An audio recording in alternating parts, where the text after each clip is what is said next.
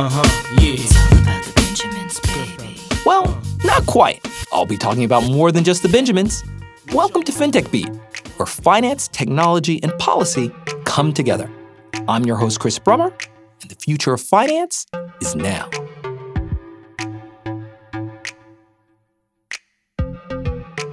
Although COVID 19's impact on the global economy is still unfolding, what is clear is that the poor, and especially low income women in developing countries, are among those most adversely affected, which could have massive implications for the global economy.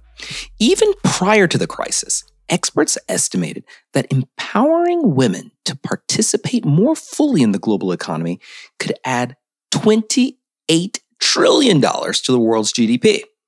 And at a time when growth has been cut in half in many parts of the world, financial inclusion is looking as much like a macroeconomic imperative as an ethical choice. And few people are seeing this on the ground more clearly than Mary Ellen Iskenderian. Now, Mary Ellen is a leading figure in the multi billion dollar microfinance sector and is the CEO of Women's World Banking, which has built a network of dozens of financial services providers across the world, all in an effort to deliver sophisticated financial assistance to women in the forms of small microloans that are then packaged up and sold in global capital markets.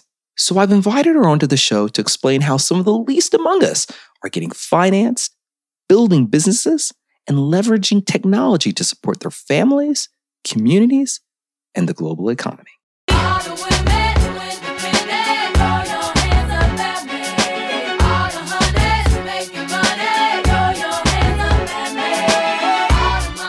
Mary Ellen, thanks so much for joining the show. Chris, thank you so much for having me. You all over at Women's World Banking are really at the forefront of democratizing capital all around the world, and you've leveraged an impressive array of institutions to get this done. Uh, to set the stage, then let's maybe kick off uh, with a little bit about Women's World Banking. Who are the members of your particular fintech ecosystem?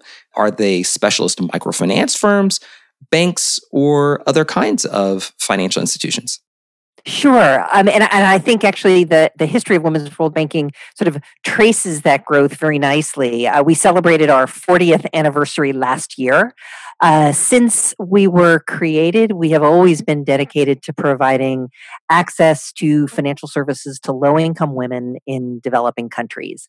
And I'd say, you know, maybe the first 25 years of our um, of our organization, we were really a, sort of a membership organization for some of the leading microfinance institutions around the world.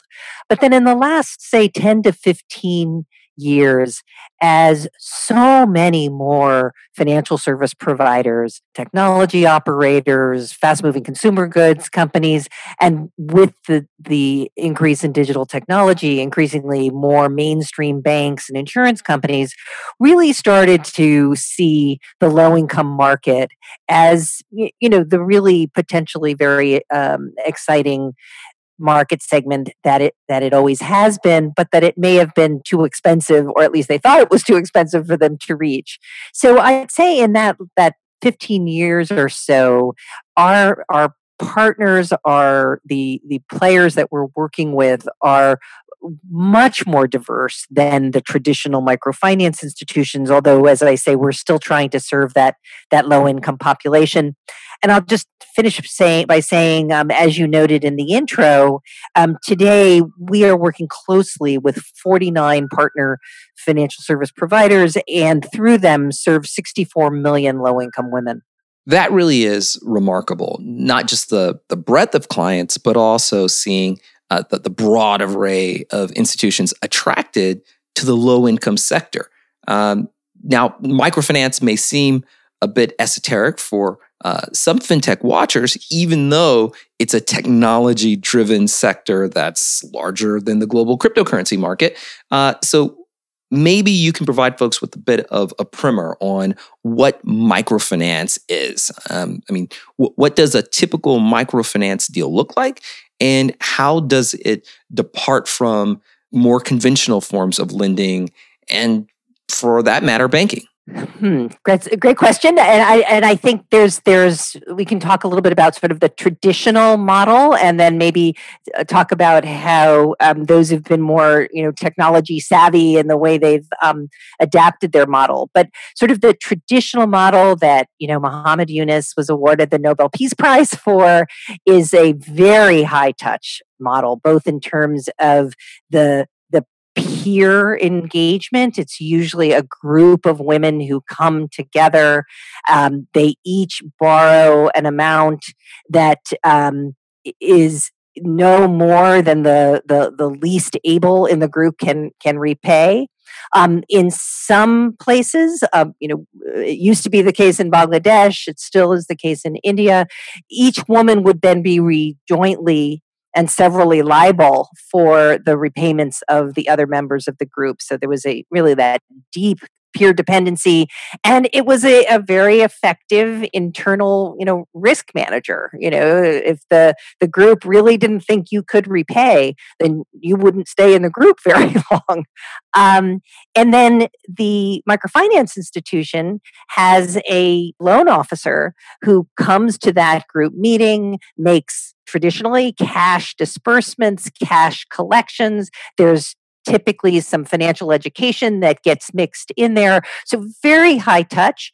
Um, all of that also is, as you might imagine, very high interest rate because that's a costly model that I've just described. And there are an awful lot of uh, MFIs that are still using that um, that methodology, and those are the ones that, frankly, we're the most concerned about in this crisis because of you know you can imagine all of the there's not very much social distancing going on in those groups and the the use of cash and this the, the, the high touch element to that really does not lend itself unfortunately to this current crisis environment that we're in. Is there any kind of conceptual overlap then between the low touch or low contact models and the services they provide? More microfinance institutions, but also other types of lenders who are working in this space have put some of that onto digital platforms or through digital means even even if it's just you know in the case of a bank that we work with it's actually one of our investees in Colombia they had a lot of success when they made their disbursements of loans they put them into a you know a savings account essentially. And so the woman would be able to withdraw the um, the loan but we found that they'd either keep some of the loan in the savings account or keep that savings account open and were then building up savings um, against it. And and i think that's actually a very important lesson for some of these businesses um, that we've learned from the last crisis where we saw again a really clear divide between those more traditional mfis which were only lending versus those that had gone through the formal licensing process through you know the bank regulator or banking supervision uh, body in the country and gotten full deposit taking licenses. And you saw a real gap in the 2008-2009 crisis of those institutions that were able to fund themselves through deposits so they didn't have um, the you know the urgency of getting external liquidity and their clients frankly had access to a safe place to save and so those clients were in better repayment shape. We saw some data in again a, different different organization in Colombia, but also in Colombia, that we saw portfolio quality in those institutions where the women had either a bank account or an, a health insurance policy were at least 300 basis points better than those who didn't because when you're not giving a poor household the choice you know take your kid to the doctor or pay your bank loan um, you're much more likely to be able to manage that risk and she's going to be much more likely to repay that loan. You had mentioned that some microfinance institutions evolved regulatorily as well taking on bank charters and like.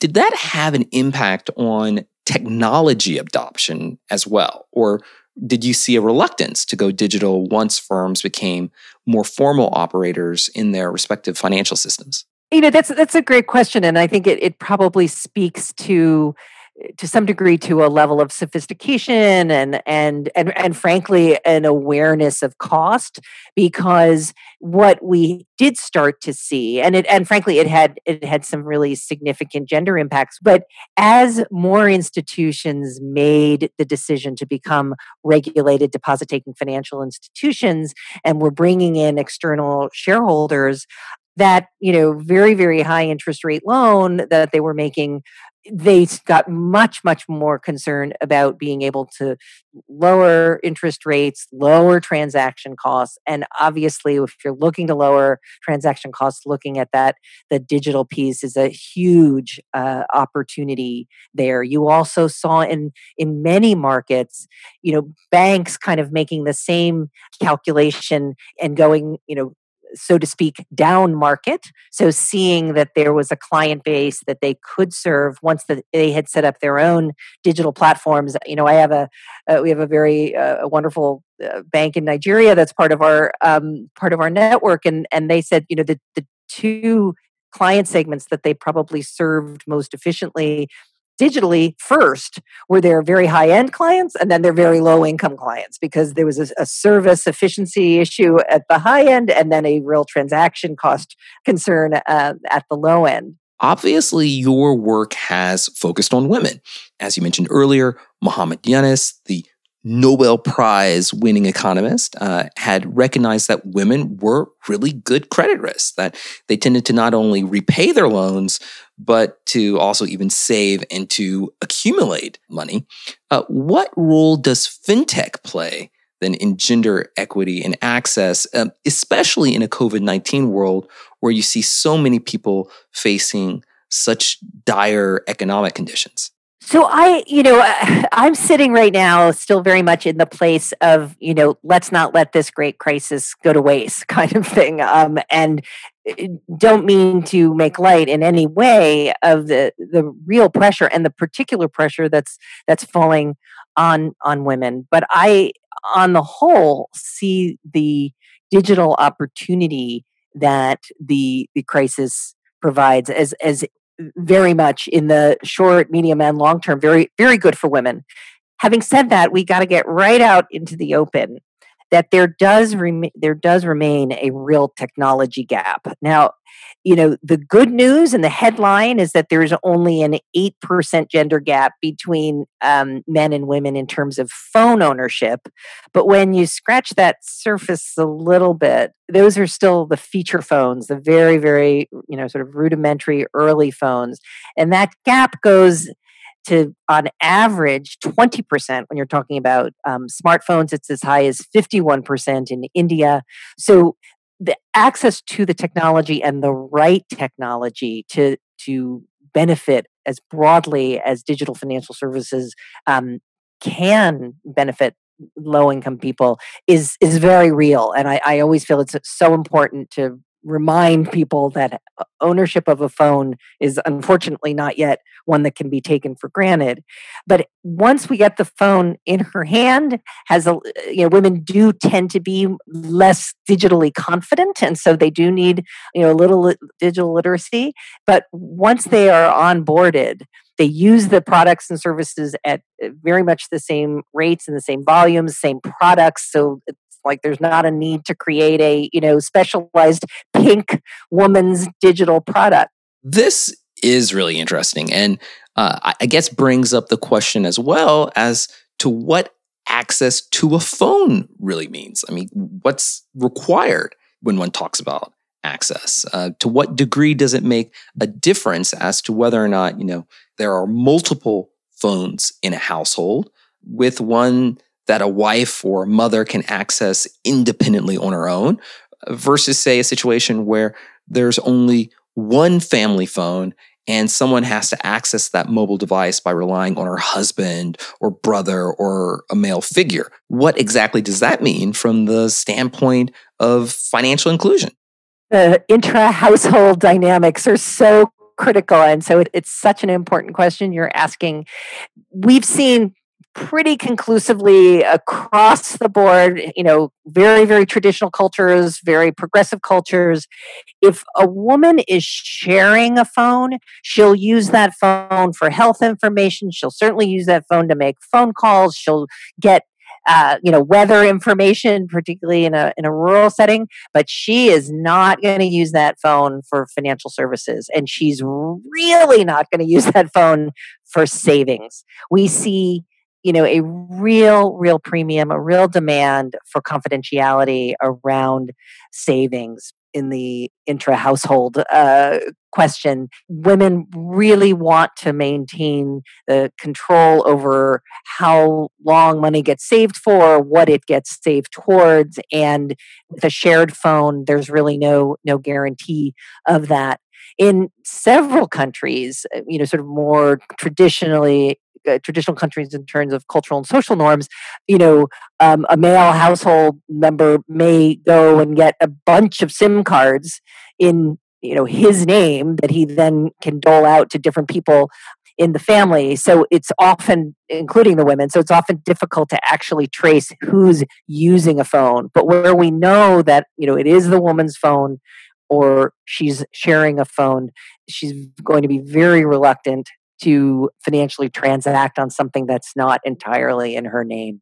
And, and I and I suppose that when you have then or you throw COVID on top of that, that means she can't necessarily go to her friend's house either, whom she may either either trust or have a relationship with. And so it makes her more reliant on, on having her own mobile device. So in, in, against that backdrop, you know, what then do you see as either a policy imperative or, or a market imperative in order to enable fintech to enable women? Well, that's where part of the you know the opportunity of the crisis I, I think really gets exciting. You have 159, and it almost feels like you know there's another country every day, but 159 countries have made either brand new benefits transfer programs or are adapting existing conditional cash transfer programs or other welfare pro- programs, um, adapting them to the COVID crisis. And a very large percentage of those programs are insisting that the payment be made only to women. And so it's turning into a very interesting power dynamic, even in in households where you're seeing women getting SIM cards, women getting access to phones in the crisis in order to access digitally those government transfers.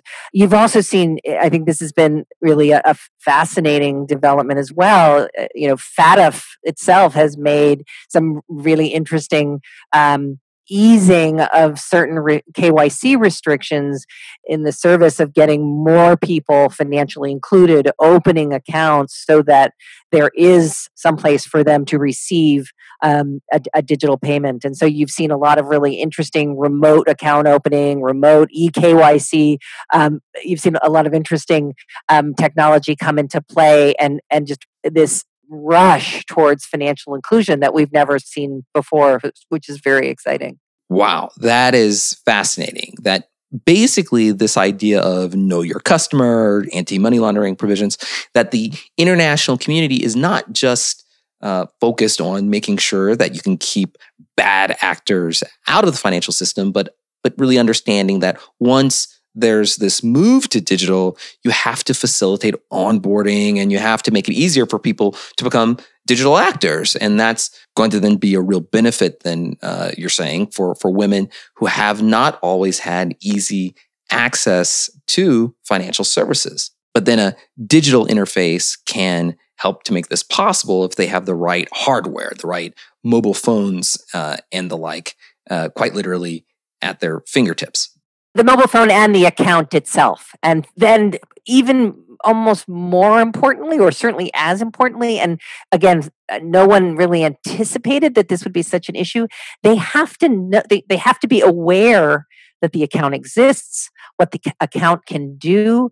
You know, we're working with one of the really the second largest public sector bank in India, and, you know, as of last week, only 42% of the government benefit transfers that had been made expressly to women had been withdrawn.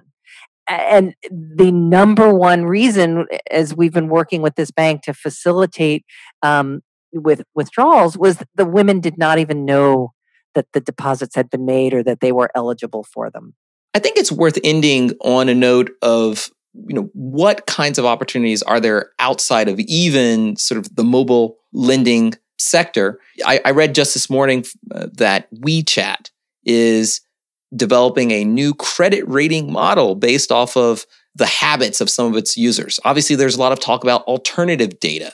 Um, there's a lot of talk about big data in terms of getting more information that can be used to target good investments um, as well as uh, sound borrowers. Are there any particular technologies that you are finding to be interesting for the world of microfinance and, and that you think could be playing a really significant role in the next uh, couple of years, especially as uh, microfinancial institutions are trying to navigate not only COVID, but also the, the, the post COVID uh, environment?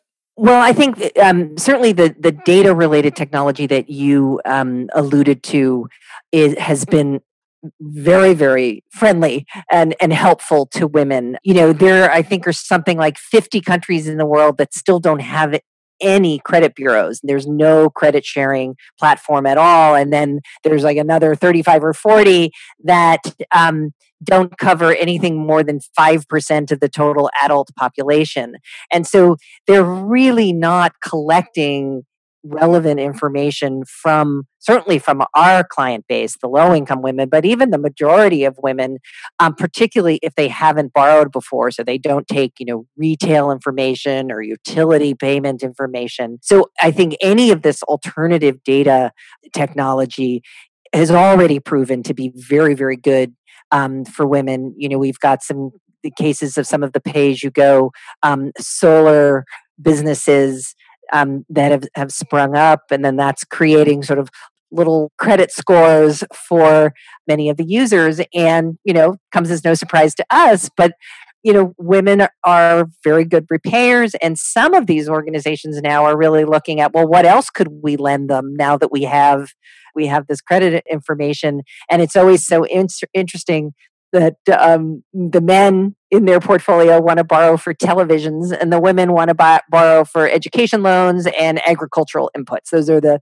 the two that they most frequently ask for. So you know what women borrow for versus men is always a, a very interesting uh, uh, very interesting differential. So i think definitely on the data I, the one question around data that i always think is so important to, to raise though is the need for gender disaggregating data. You know, most of the mobile network operators around the world do not even collect. You know, all you check the box, and all uh, all data is assumed to be male. Everybody's assumed to be born on January first. You know, they they really haven't in the race to to build subscribers. They really have not drilled very far down in terms of you know much differentiated data about about people. So we do feel like the opportunity for women when they are identified as such in the in the data and some the differentiator in terms of their needs in terms of their spending patterns in terms of their their usage patterns really could be enormous because there are some very very distinct differences between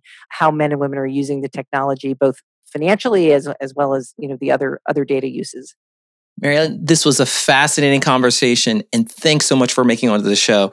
We're going to certainly have to invite you back. No i'd love to do that so thanks so much and stay safe chris With fewer savings, shallower networks, and less information, those living at the margins are always more vulnerable in times of crisis, especially women and women of color. Now, interestingly, fintech can provide critical tools, empowering people with access to financial resources in ways impossible to imagine just a generation ago. But it's clear that with the COVID epidemic, even more imagination will be necessary to preserve hard fought gains, and that a concerted policy response will be necessary to realize the goals of equality the industry has long espoused.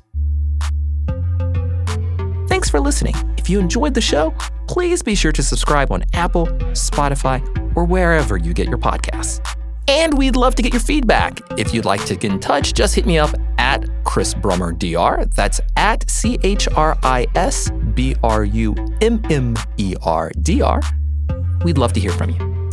FinTech Beat is produced by CQ Roll Call, a leader in nonpartisan political and policy news and analysis for more than 70 years. CQ Roll Call is part of FiscalNote, a global technology and media company.